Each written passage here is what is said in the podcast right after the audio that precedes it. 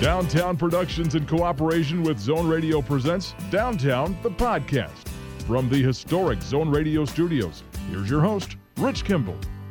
Hello, hello. Welcome in. It is Downtown the Podcast, and this is episode number 274.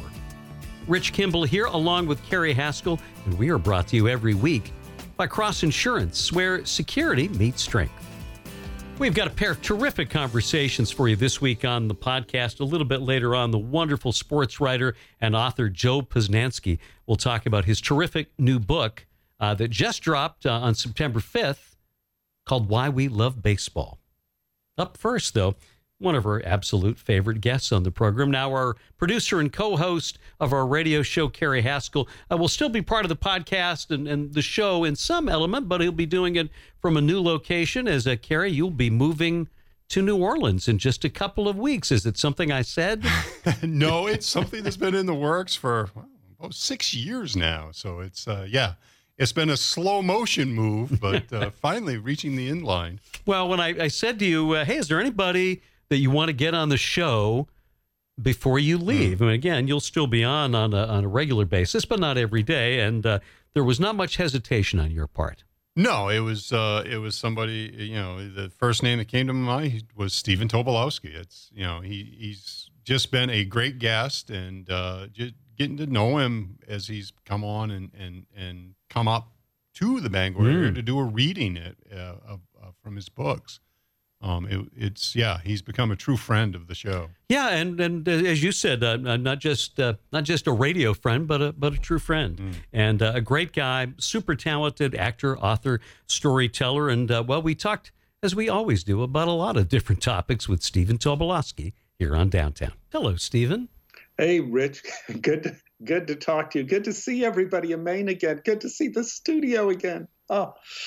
I, I want to hold something up for you. This is good for the radio audience. If you can, if you can see this on ah. camera, it's a picture of you here in the studio. Here, they're in the studio, and we, we were trying alcohol, weren't we? Weren't we drinking we, different kinds of alcohol? We we may have had uh, some some wine in here. I think. I, I, yeah, I, I believe Eric had brought over a, a couple of uh, samples for yes. us. We were sampling. This is what grown-ups do. Science. When they want to drink in places that they shouldn't drink, like in the radio studio, you you call it sampling you know, it's like we're going to do a wine tasting. That's a good one. That's how we explained it to the FCC.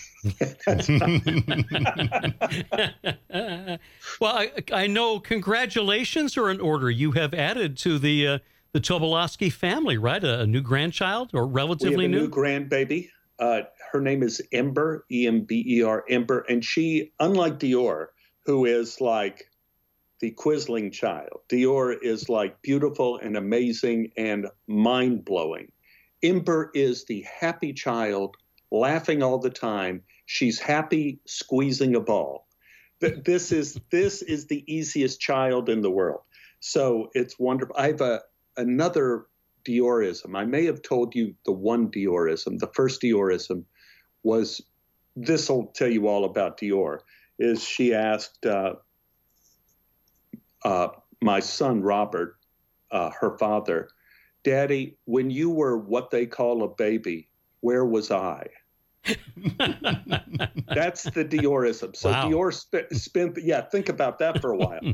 Dior spent the night this last week with me and Ann, which is rough on me and Ann, let me tell you. Lots of bath time, lots of story time. And uh, Dior was worried about monsters in the house. And I told her that when we had our two boys, Robert and William, Ann and I went to each room and made all the monsters leave. Oh. So our house is actually monster proof. So I saw her in the morning for breakfast and I said, How was your night? And she shook her head, Not good. Why? She goes, The monsters.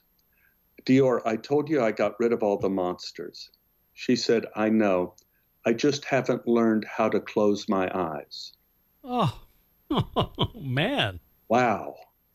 And I think about that every time here in Los Angeles that you have to learn how to close your eyes, man. The monsters are everywhere. So, is there any better job out there than, than being a granddad? No, nothing better. Now, it, nothing better at all. And uh, again, it's all love and no responsibility. I had no idea being a grandfather would be so fantastic. I love it. I relish it. It is the greatest thing in my life. And for all you guys out there who are young and uh, looking around, looking, thinking, should I settle down? Should I get married? The answer is yes. Should I stay with the woman? The answer is, if possible, yes.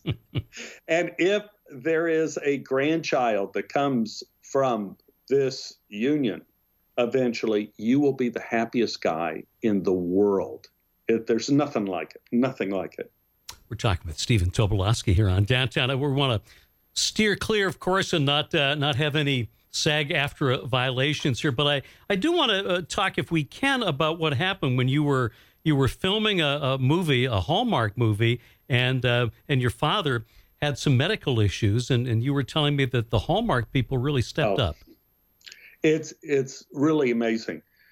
I'm doing. Uh, I was doing a movie for Hallmark this year. I've done two now, and uh, I get a call from my brother saying, "Stephen, you've got to be able to come home to Dallas. I don't know if Dad is going to live through the week." You've got to be able to come home. And I was almost through with the Hallmark shoot. And I went to our producer and I said, I have a problem.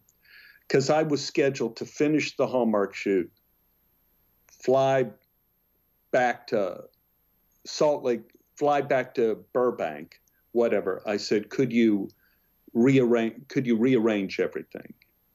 And they did. Uh, when the a couple days later, I finished the shoot. They had a limo waiting for me that took me to the airport, that flew me to Dallas, that had a limo waiting for me that took me to my brother's house. We we dealt with Dad, which, by the way, was a happy story. And and Rich, I I don't know if you do the same thing, but I always end up comparing things that happened in my life, and you, you know, to make a a simile of something that you're recognizing that you don't understand the things dad was going through was very much what I experienced when I finished my heart surgery and they put me on a pain medication that had morphine in it. Mm. And I was seeing things were moving around. I was just out of my mind.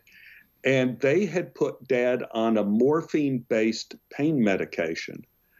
And I talked to my brother, the doctor, and he said, Well, this all looks like it could be drug related.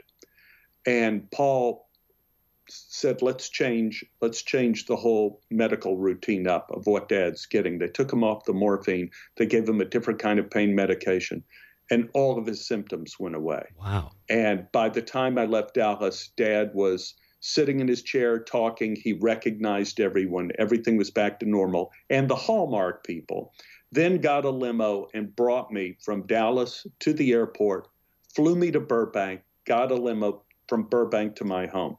So, uh, in times when times were tough, I was very happy that they helped me and accommodated me. That was above and beyond, I thought. Well, that's wonderful. Also, understand that you had a you had an interesting shooting experience in Toronto. It was it was weird. It was weird. so it's very weird. I was I was doing something for Netflix, which I loved, and I I play this character, and I'm not really sure who I am or what I am, because a lot of times when you shoot these streaming shows, they don't tell you what your background is or anything. But I shot this scene where I meet the lead of uh, the show in an elevator and we get in the elevator, we get out of the elevator, and he comes to my apartment, and then we have a four page scene, and he leaves. We shot that, and I went back to Los Angeles. And then they said, Well, we need to bring you back to Toronto to finish the scene. And I go, What do you mean finish the scene? I only had one scene. We got on the elevator, we got off of the elevator, and we shot the scene. Yes, but we didn't shoot you in the elevator. I go, what? yeah, you have to come back and we're going to shoot you in the elevator, in the elevator that doesn't move. It's a phony elevator. And this is what was amazing to me when you see what happens in filming and TV, how amazing it was.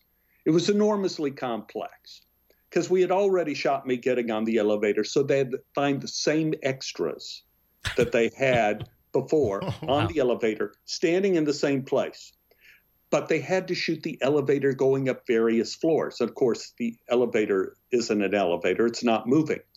So what happens is the door was the doors would close, the art department would run in, change the wallpaper, change the number on the door, change the rug, doors then they had two guys opening the doors up and it's like we're on a different floor then the elevator some people get off the elevator doctor and the art department runs in changes the door the walls everything open it up it's a whole different floor. And i'm like oh my gosh.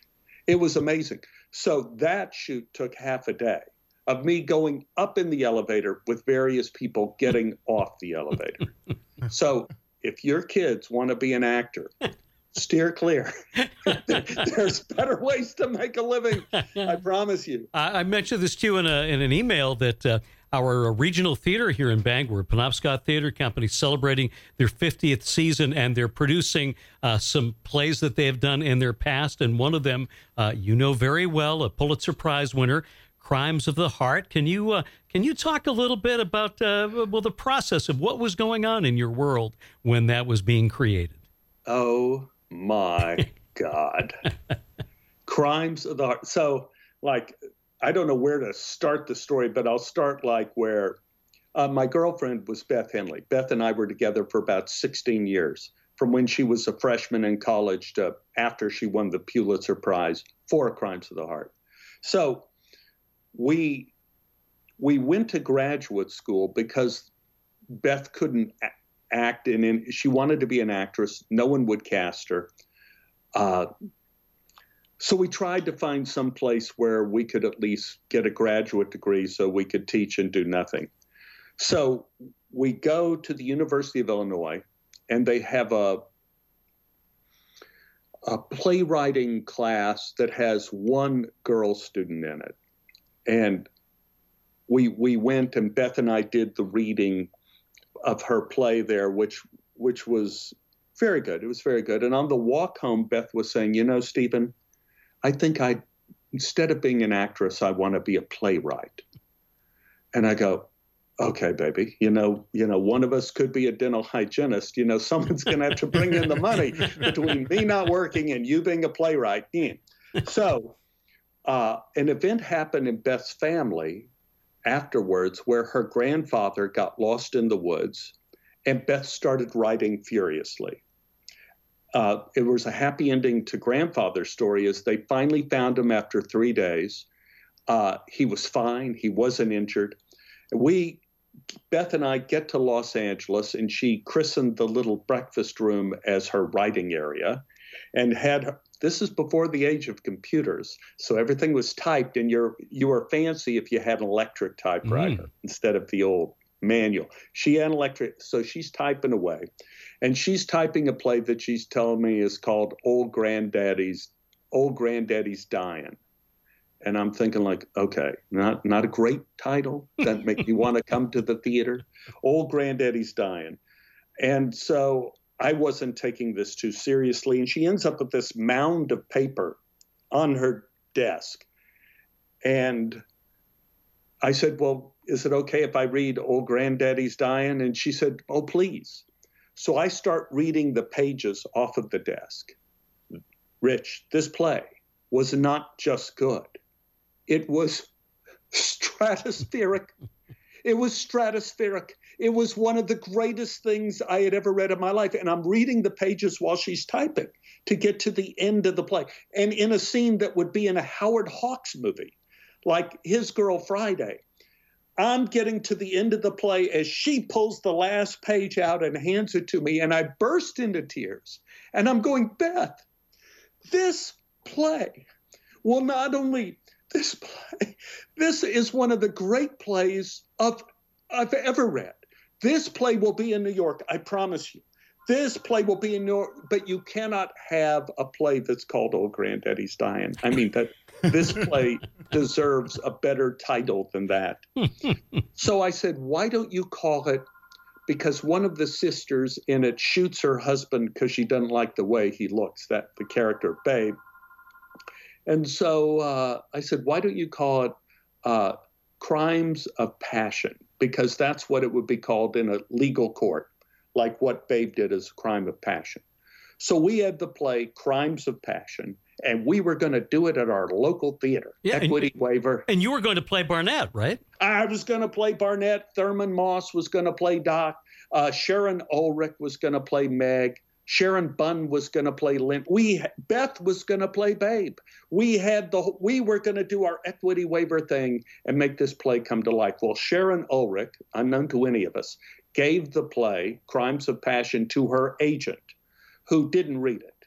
But he kept a pile of plays for a friend of his who, when he came out he, from New York, he liked to read plays. So he gave a pile of plays to this man, uh, whose name happened to be Gilbert. Gilbert flies back to New York, and we get a phone call from Kennedy Airport from Gilbert Parker. I answer the phone. He says, Could I please speak to Beth Henley? Is she there? Is she at this number? Yes, I give the phone to Beth. And the look on Beth's face is like, while she's listening to this man talk, Gilbert Parker, the man who happened to pick this play to be the first play he read on the way to New York, was one of the leading literary agents in New York. He handled Lillian Hellman, Mark Medoff. He worked with Tennessee Williams. This was one of the biggest guys in the world. And he says, I would like to help you with your play. He says, but it can't have the name Crimes of Passion because Ken Russell is about to do a movie called Crimes of Passion. And even though you can't copyright a title, you should have a different title. So Beth hung up, amazed that this man was going to help her with the play. This man she from out of the blue, and she said, Sweetie, I need another name for the play. And I said, Well, if you're not going to name it Crimes of Passion, why don't you call it Crimes of the Heart? Because that's kind of the same kind of thing. So I claim at least I saved the world from old granddaddy's dying. and that play went on to win the best play at the Louisville Play Festival, Actors mm-hmm. Theater of Louisville Festival. I ended up playing Barnett at uh, in St. Louis. It, we, the the play went to it played in Los Gatos it, it had a few regional productions, and somebody wanted to bring it off Broadway. And it ended up over at the Manhattan Theater Club.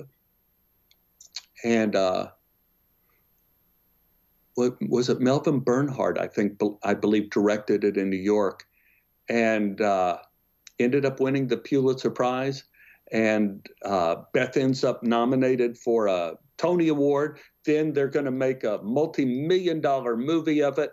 Uh, she gets nominated for an Academy Award, and the lot, her life just exploded and everything changed.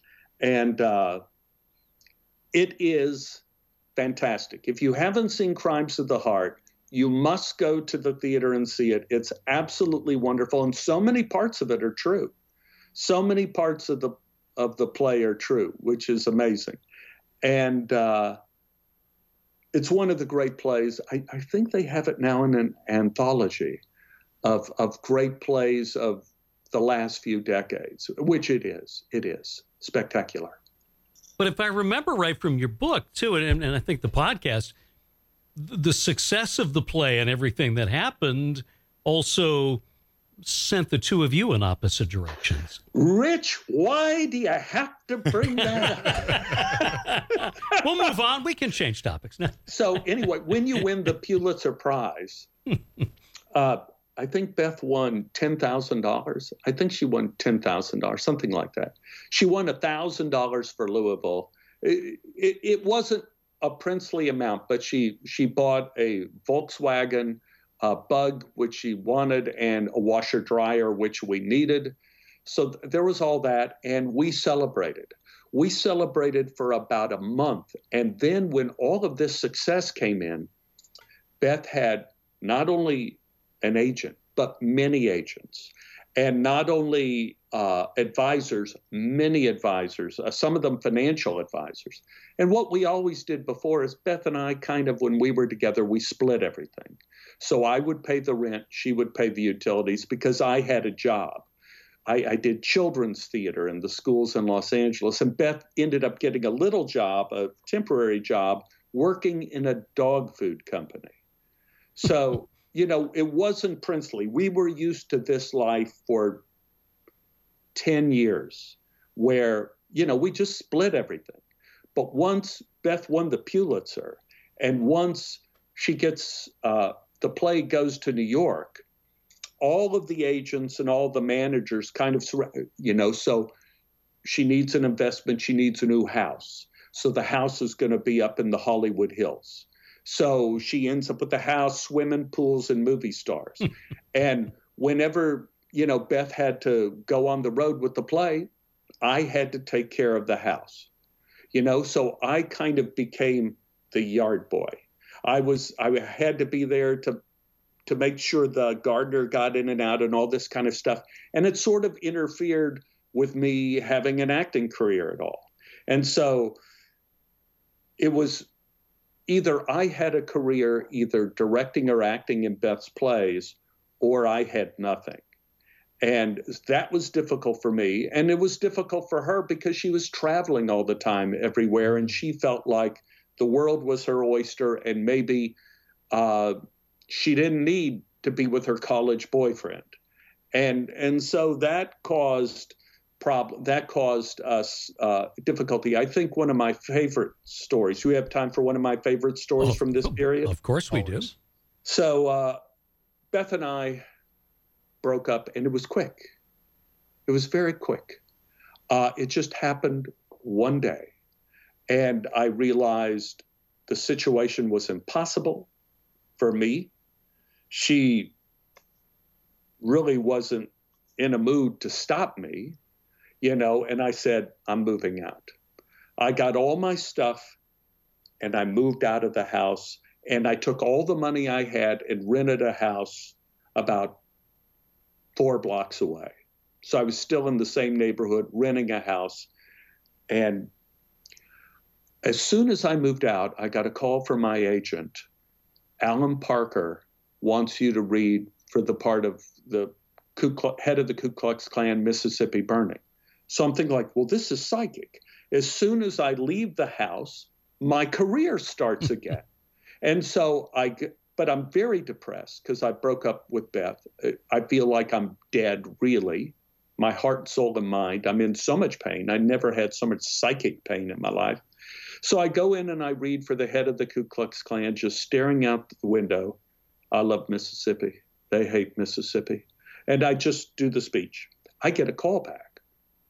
I go back a week later, same speech, same depression, looking out the window, and I get a third call back a week later. Now I'm getting scared. You know, now the depression has gone down and the anxiety over getting this part. Three callbacks is serious. Now I'm in the office with real actors who I'd be competing against, like Gary Sinise and people, I mean, really good people. And the secretary leaned out of her desk when I'm sitting there very nervous, feeling like I'm going to choke. And she said, Mr. Tobolowsky, I just wanted to tell you Alan Parker likes you very much. He says everyone has tried to come into the office and be scary in this role, but you are scary naturally. so, right. She gave me heart, so I went in and had a good third audition. Then I get a fourth audition. But Rich, the fourth audition was going to be in Jackson, Mississippi, Beth Henley's hometown. Whoa. Jackson, wow. Mississippi. Now we had been apart for six weeks, and I'm thinking, oh my God, what if Beth actually flew back to Mississippi? What if she's there in Jackson now when I'm there? What if worlds collide? Now I'm staying at the Holiday Inn in Jackson, Mississippi, and it is the day of my audition. I think my audition was about one o'clock in the afternoon. And it was that morning I thought, what if I stalk Beth? what if I stalk her? That's a good idea. I could rent a car. No one would recognize. I know where her house is. I could see if she's living there. So I drive over to Beth's house the morning of my audition. I park in front of her house, and there through her window, I see her sister walking in the dining room and says, Oh, no, no, it's Lynn. Oh, God, no. Oh, God, no. Cece, don't recognize me. And I'm scouching down. Oh, God, if Beth is, oh, this is evil, Stephen. You can't do this, Stephen. This is not good for your head. Drive back to the Holiday Inn. Drive back. So I drove back. I calmed down. I walk into my audition, which is with Alan Parker in a hotel room. So he has a little, the room is all dark except for a light in the corner where he wants me to sit. He has his camera set up. I sit down and he goes, So, Stephen, I just had dinner with your ex last night. She happens to be in Jackson, Mississippi. And we went out to dinner, and I have a question for you. Why did you two break up? And I said, Alan, we broke up because we had a big disagreement as to what constituted a joke. And he goes, Very good, very good. Let's do the scene. so I did the Ku Klux Klan wow. scene. And on my way, walking to my little hotel room in the Holiday Inn, my phone is ringing. It's my agent in California. You have the part. Wow. and so there was something psychically tied to the beginning of my film career and uh, Beth and I breaking up. And uh, we, we hadn't talked to each other for many, many, many years, Rich, until I wrote a Dangerous Animals Club. Mm. I wrote Dangerous Animals Club, and Ann, my wife, said, Stephen, you have to call Beth. You have to tell her you're writing these stories and she's in your book. You have to tell her. God bless Ann. She's fearsome. it's always good to marry someone who's fearsome. So I call Beth up, and Beth tells me she's going to sue me. and I said, Well, I said, I said I could save you money on the lawyer because you have to prove three things for a lawsuit. One, you have to prove that I said a falsehood, which I didn't. You have to say that I said something negative about you, which I didn't. And you have to prove that I caused uh, harm, uh, uh, injury in terms of uh, physical injury, not physical, but money that I mm. that I harmed you financially. And I have emails from people telling me that they had never heard of crimes of the heart. And now that they read my book, they're all going to read it. So I actually can have helped. Uh, so, anyway, Beth and I had lunch at that point in time. And we didn't really talk about anything. I, I, I think she was playing it close to the vest. And I think the last time we spoke, out of the blue, I had finished doing an episode of One Day at a Time.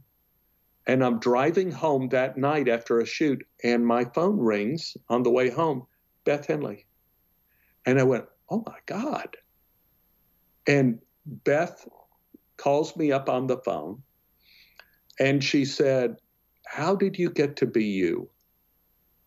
And I said, part of the way I got to be me was you.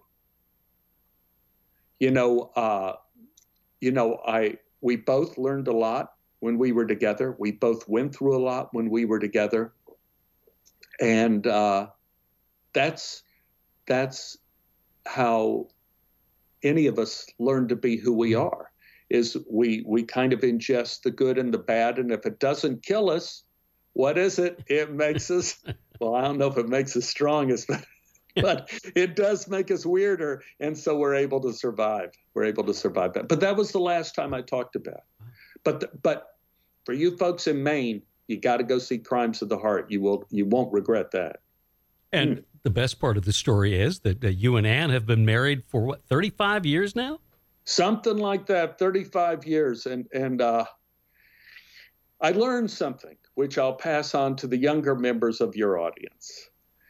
A lot of people think the key to marriage is the bedroom. It's not, it's the emergency room. you need to be married to someone who can help protect and navigate you when you are injured, when you are ill, when you are in trouble, when when I had a broken neck, I had Ann Hearn taking care of me. And she just did about everything you could do. I mean, she bathed me in the shower. Uh, she, she helped me walk. She helped me eat. And when I had my open heart surgery, I had Ann Hearn in my corner. And when I had an accident with the pee bottle in my bed, and I kept pressing for the nurses to come, and nobody came. So I pressed the red button on my little thing, which means I'm dying of a heart attack. You must come. And they still didn't come until 20 minutes later. And the Russian nurse comes in and says, what is, what is wrong? I said, I had a problem with the pee bottle in the bed. She says, You have misused the blue button. You misused it. I said, Yeah, but can you help me? Ann Hearn came in and read everybody in the, on that hospital floor the riot act. She came in and said, This is not going to happen again. I am get a bed in this room. I am going to stay here with my husband, and from now on, you take orders from me. That is what you need to marry. Yeah, you're absolutely right. I, I, when I had my uh, my surgery, my wife Loretta learned how to do wound dressings because it I needed a uh, my foot surgery. It needed to be dressed twice a day, every single day. And she, my daughter had a little bit of a nursing background, so she helped Loretta to learn, and Loretta did that.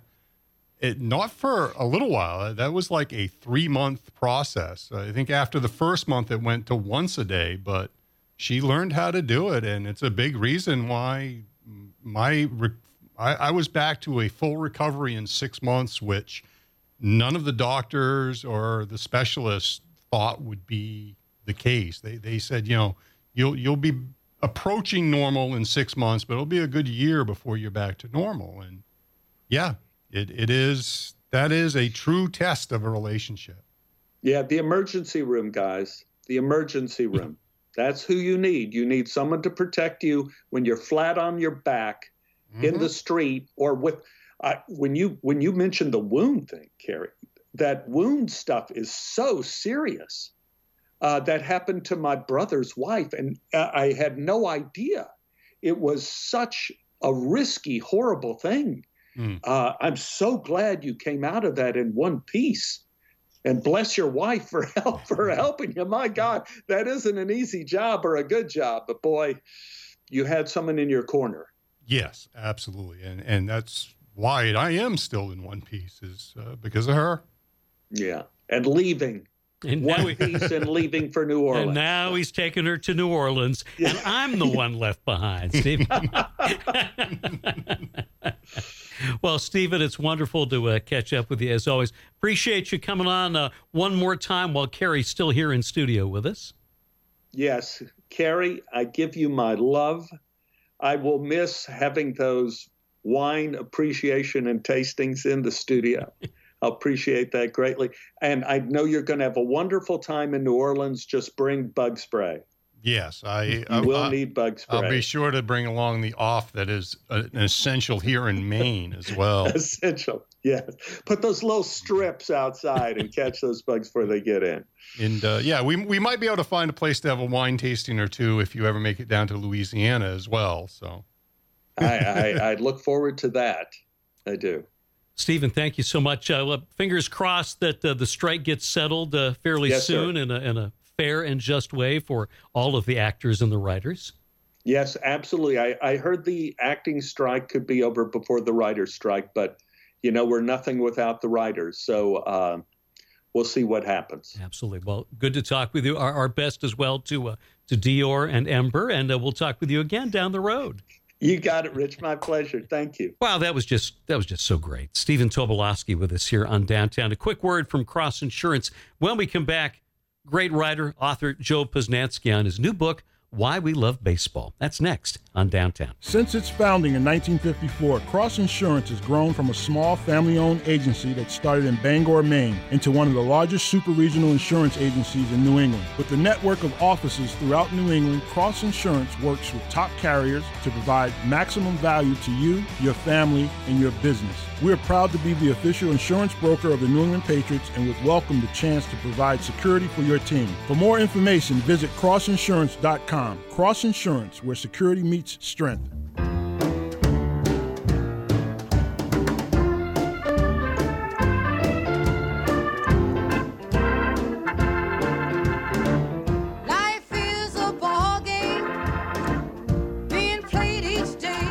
Next guest on Downtown is a terrific sports writer, a former National Sports Writer of the Year, the author of books like The Baseball 100, The Life and Afterlife of Harry Houdini, The Secret of Golf, and his brand new book that is absolutely delightful Why We Love Baseball A History in 50 Moments.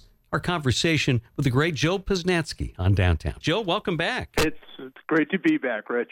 So I, I, have to ask right away here: uh, Did you not get enough people offering you alternate suggestions of the baseball 100? You decided to uh, to come up with uh, 50 plus moments that give people ample opportunity to say, "Oh, but what about that?"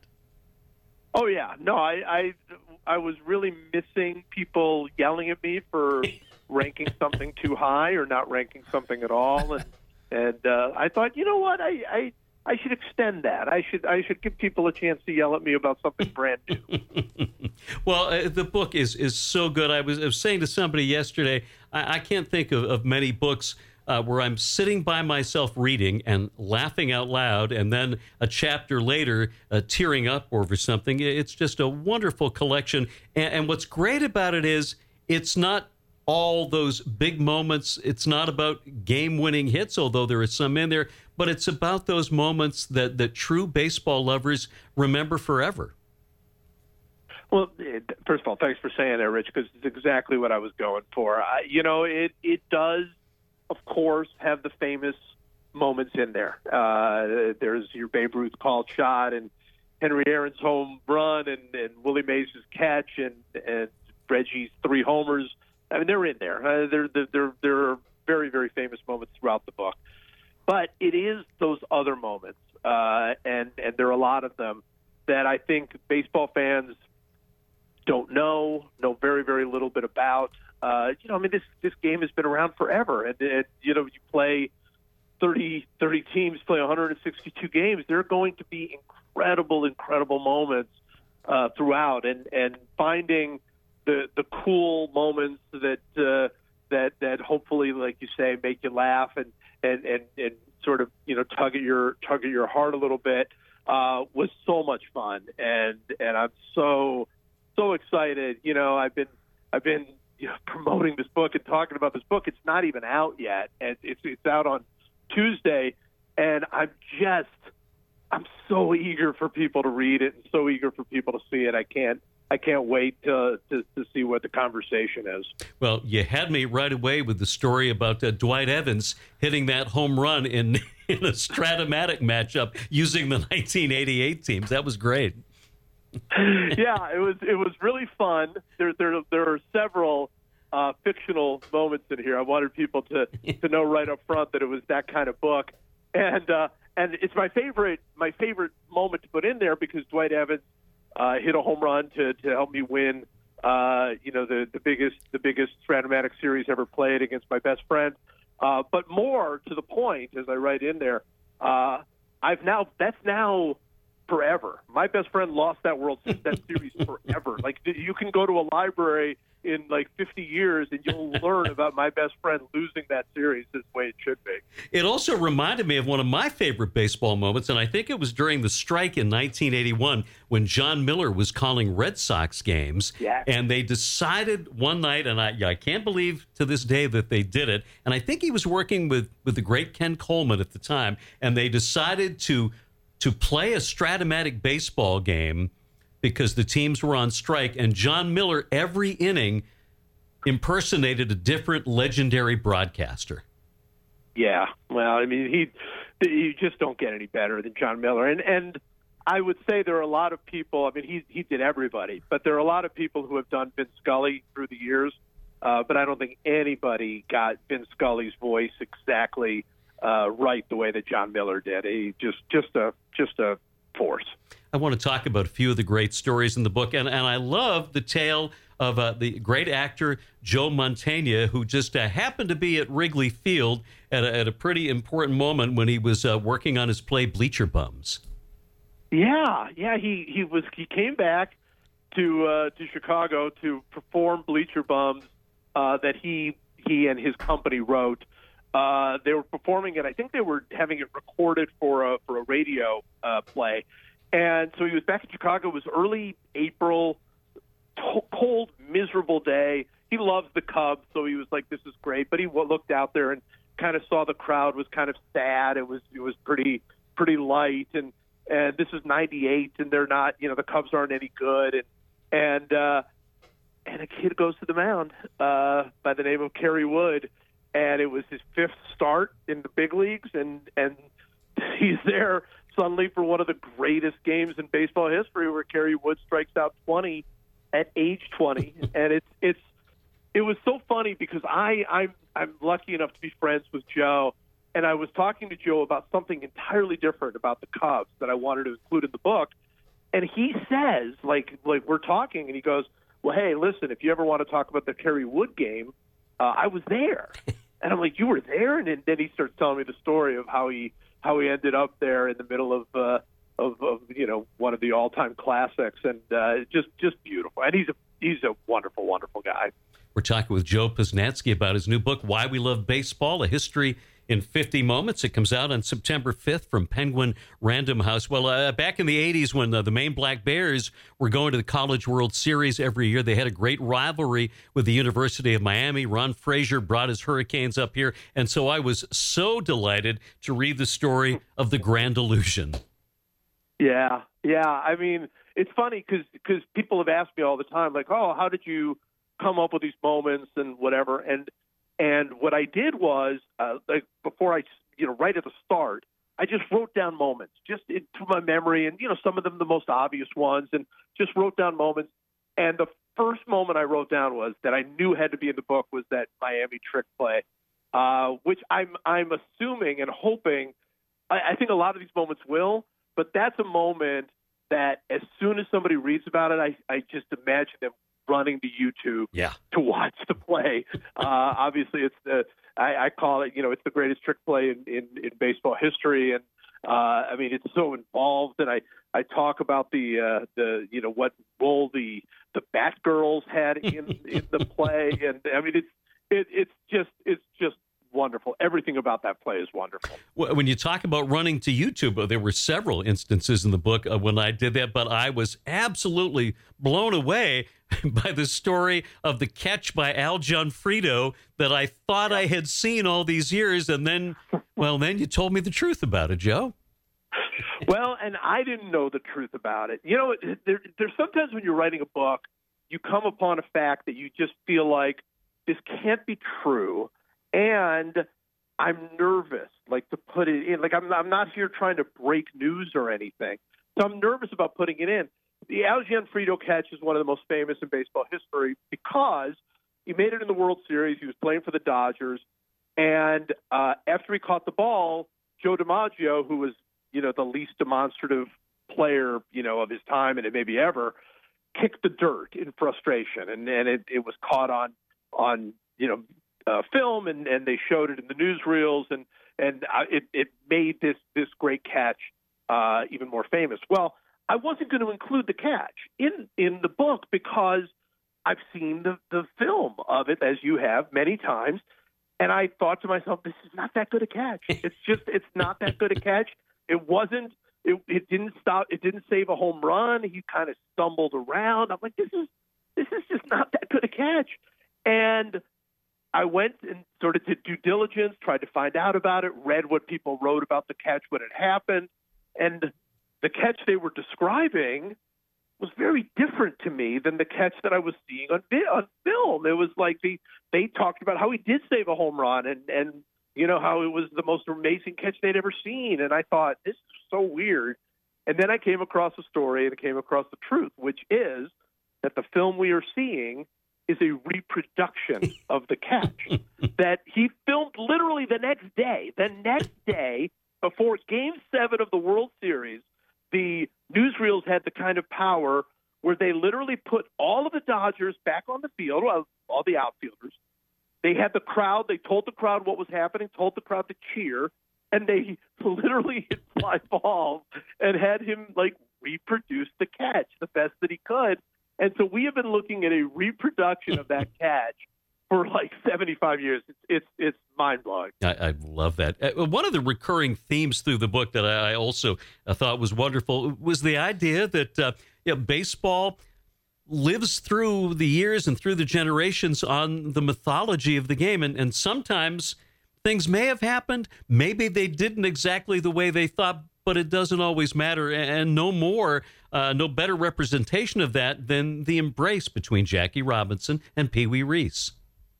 Yeah, I mean it's it's certainly one of the most famous things uh, in baseball history. I mean, there's a statue in Brooklyn to it. It's it's been celebrated, uh, you know, and I think to be a baseball fan, and this is one of the things I sort of came across in my mind as I was writing the book. I think that to be a baseball fan, you sort of have to be okay with living between what really happened and what the mythology is. Mm. Like it's more, much more than any other sport. I think there's a bunch of stories in in this book that are like, eh, did that really happen? Did that happen exactly the way they say? You know, and of course, in this case, there's a real question whether or not it ever happened at all. And and uh, there, of course, are many people who think, of course, it, definitely did happen. And so I write about this sort of back and forth between the question of whether or not this is 1947, Jackie Robinson, uh, you know, getting getting booed and, and taunted by the fans, as is Pee Wee Reese, who is from uh, Louisville, and and and you know this supposedly happened in Cincinnati nearby, and the story being that that at some point Pee Wee Reese walked over, put his arm around Jackie Robinson to basically say, you know, this is my guy. I'm standing with him, uh, you know, and so on. And that story has been told so many different ways, so many different times.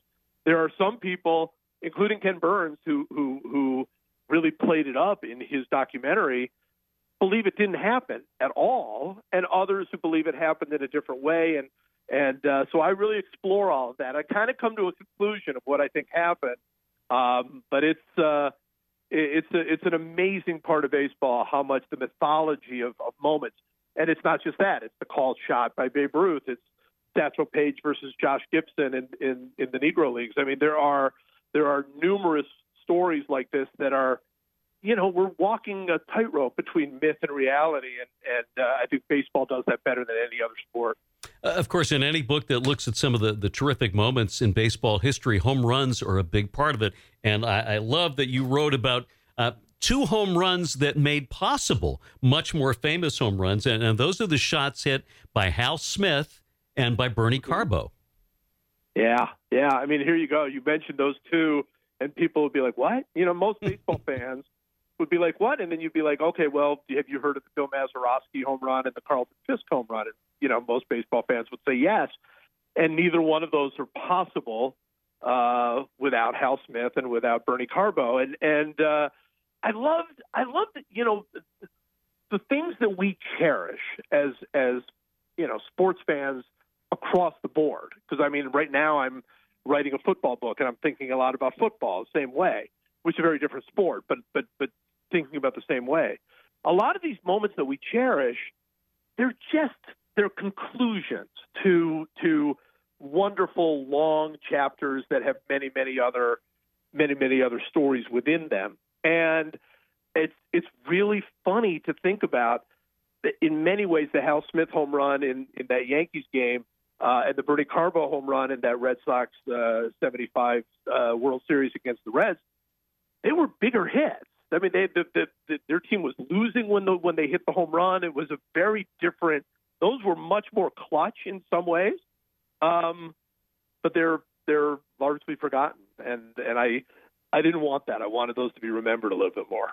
Uh, there are so many great broadcasting calls through the years. I always lean toward those. And and you talk about, of course, Russ Hodges uh, in 1951, and uh, both Jack Buck and Joe Buck. For my money, and you talk about it in the book, there's no better call that I can think of than Vin Scully on that fourth no hitter by Sandy Koufax. First of all, letting the crowd take over, and then that incredible summation that only Vin Scully could give after the crowd settles down a bit. Yeah, I mean, I, to me, it was the most perfect day in that it was the most perfect pay, you know, perfect game by Sandy uh, Koufax, his only perfect game, and the perfect call by uh, by by Vin. I mean, but I'll, I'll tell you something funny about that. So I wrote that chapter, and that chapter goes through the entire call of his entire inning, uh, the final inning of, of that game. And I wrote the call, I wrote the chapter, and loved it because it's you know mostly Vin's words and all of that. But this is the first book where I actually read the audio book. I narrated the audio book, And go in there, I'm reading the audiobook, it's all going fine. And suddenly we get to the chapter of Vin Scully. Yeah. Suddenly I've got to read Vin Scully's words. Two and two from, to Harvey Kuenn. Oh, oh no. exactly. and the great thing about that is exactly what you did. It is impossible to read Vin Scully's words without doing sort of an amateurish, yours wasn't, yours is better than mine, but an amateurish impression of it. There, I'm doing the same thing. You cannot say two and two to Harvey Kuenn without going two and two to Harvey Kuenn. You just there's no way to do it otherwise, other than to try to sound like Vin. So that was that was a very funny uh, moment for me where I'm sitting in a in a dark you know booth uh, just trying to do Vin Scully impressions, which was which was great. I needed Jon Miller. That's what I right, needed. Right. I needed Jon Miller to do it. Uh, I'm very impressed that you included one of the great and often forgotten performances in baseball history, and that's the uh, remarkable work of Bugs Bunny against the Gashouse Gorillas. Incredible, down 94 to nothing. I mean, 94 to nothing, all by himself. He has no teammates. For him to come all the way back the way that he did, just incredible. That is my wife's favorite moment in the book, uh, to to the point where she she you know she helps me with everything I do, and she she kind of edited the book, but she went back and watched uh, the Gashouse Gang, uh, Gashouse Gorillas. Um, literally frame by frame. So she was changing, like, oh, you know, there's a there's a mistake in there on the scoreboard. You got to fix that. And just like like she went frame by frame through the whole uh, baseball bugs uh, uh, cartoon, and and uh, uh, I love it. It's, but I mean that's there are, as you know, there are quite a few fictional moments in the book, and it's just because I mean that's a big part of of why we love baseball is you know Bugs Bunny and and uh, Field of Dreams and and League of Their Own and uh, Bull Durham. I mean they're they're all in here. And one of the most poignant stories in the book involves a utility infielder, a played, had a cup of coffee with the Red Sox, uh, John McDonald, and the story of him and his dad. Oh, yeah, just the most beautiful story. Uh, I mean, just just incredible. I mean, and and I'll tell you what. I mean, John McDonald. Again, a moment that I knew I was going to put in the book. I talked to John, uh, who was amazing to to talk with about it.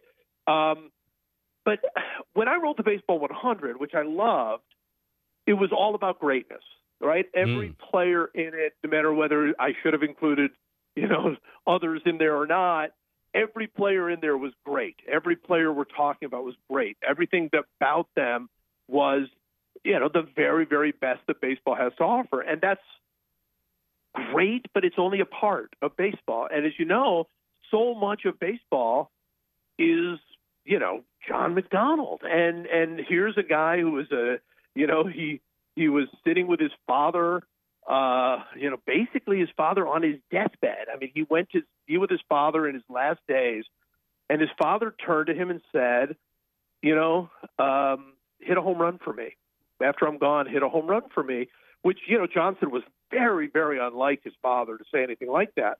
And John kind of laughed and said, "Well, you know, it's going to take me a while. I don't, I don't, I don't hit many home runs." Uh, but he was serious. His father was serious, and then, you know, as as only baseball it feels, uh, it seems uh, the poetry of the game.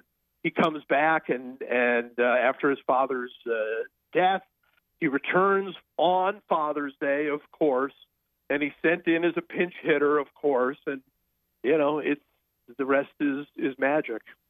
Boy, speaking of magic, and I had as many times as I had seen the highlights, I had never noticed until I read it in the book. and, and I'm so glad I did because I went right to YouTube, and that is to see if you want to see joy personified, nowhere better than the guy known as Fat Freddie Fitzsimmons in 1951.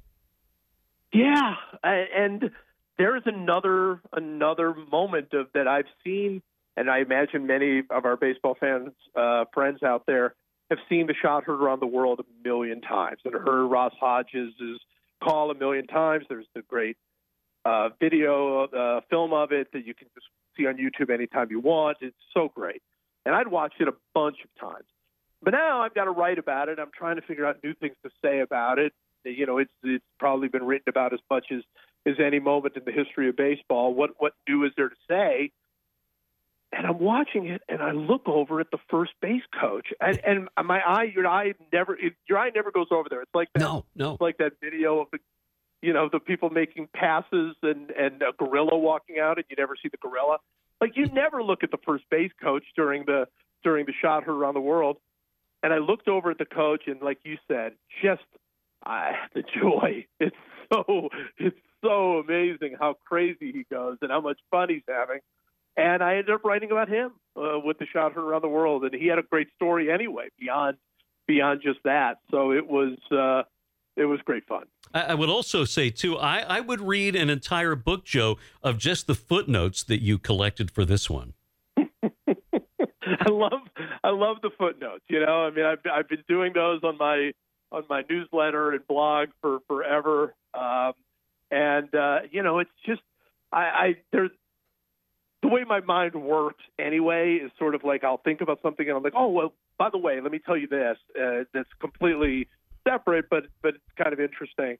Um, that's sort of the way my mind works. So I just I went all in on the footnotes, and, uh, there are a lot of them. There there are a lot of them, but I think they're really fun and and uh, you know it, if you're if you want to keep reading, you you can skip right over them. I mean that's fun, but uh, you'll miss out, I think, on uh, some weird facts uh, that uh, that I was able to find. And, and I have to ask you uh, your your thought on this: uh, Theo Epstein, hot or not? Ooh, yeah. Well, that was. sometimes you run across stuff and you're like, "This is so weird and stupid that I don't even know if I should include it."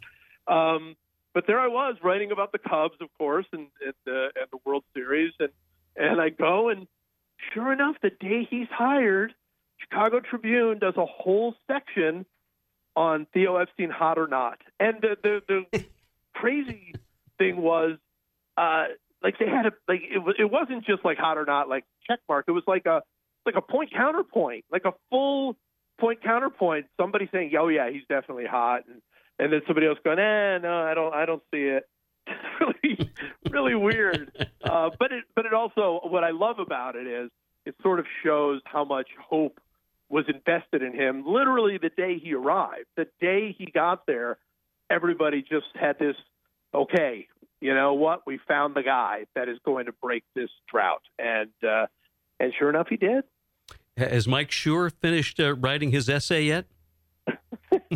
he's, he's working on the second part. I so I went to Mike. So Mike, you know, is my podcast partner and one of my closest friends, and and uh, you know the guy behind Parks and Recreation and Brooklyn Nine Nine and and The Good Place, and he was Mose on The Office. Mike, um, I went to Mike and said, "Hey, I've got, I I want you to write the greatest moment in Red Sox history." And I told him what that moment was, but he didn't even listen to what I said. he just thought I said write the greatest moment in Red Sox history, and he decided to write like all of the greatest moments in Red Sox history. and it just went on and on and on. I mean, I finally had to cut some of it out. I mean, it was just like Mike, man. I mean, you you know, you wrote your own book, so but it's wonder. It's so good. It's so funny and good, and and you know I think Red Sox fans uh, will just recognize themselves. You know, that's Mike is the ultimate Red Sox fan, and and I think they'll they'll recognize themselves in his chapter. Well, uh, the book was so good. I, I, spaced it out over several nights because I didn't want it to end. I'm ready for the director's cut. It's an absolutely fabulous read. Why We Love Baseball: A History in 50 Moments from Joe Posnanski comes out on September 5th from Penguin Random House. If you don't do it already, listen to the podcast, subscribe to Joe Blogs. But this is uh, this is something else, especially with our our Red Sox going down the chute here in September. This has reminded me what I love about the game. So, Joe, uh, thank you so much. Oh, thank you. Thanks for having me, Rich. Well, that's such a great book. We love talking to Joe. Joe Posnanski, his new book, Why We Love Baseball, A History in 50 Moments. Our thanks to Joe. Thanks to the wonderful Stephen Tobolowsky. And to you for joining us. Hey, uh, next next time out, got a couple of great guests as well. Actor and now author Ed Begley Jr. and the legendary singer Judy Collins. Next time on Downtown.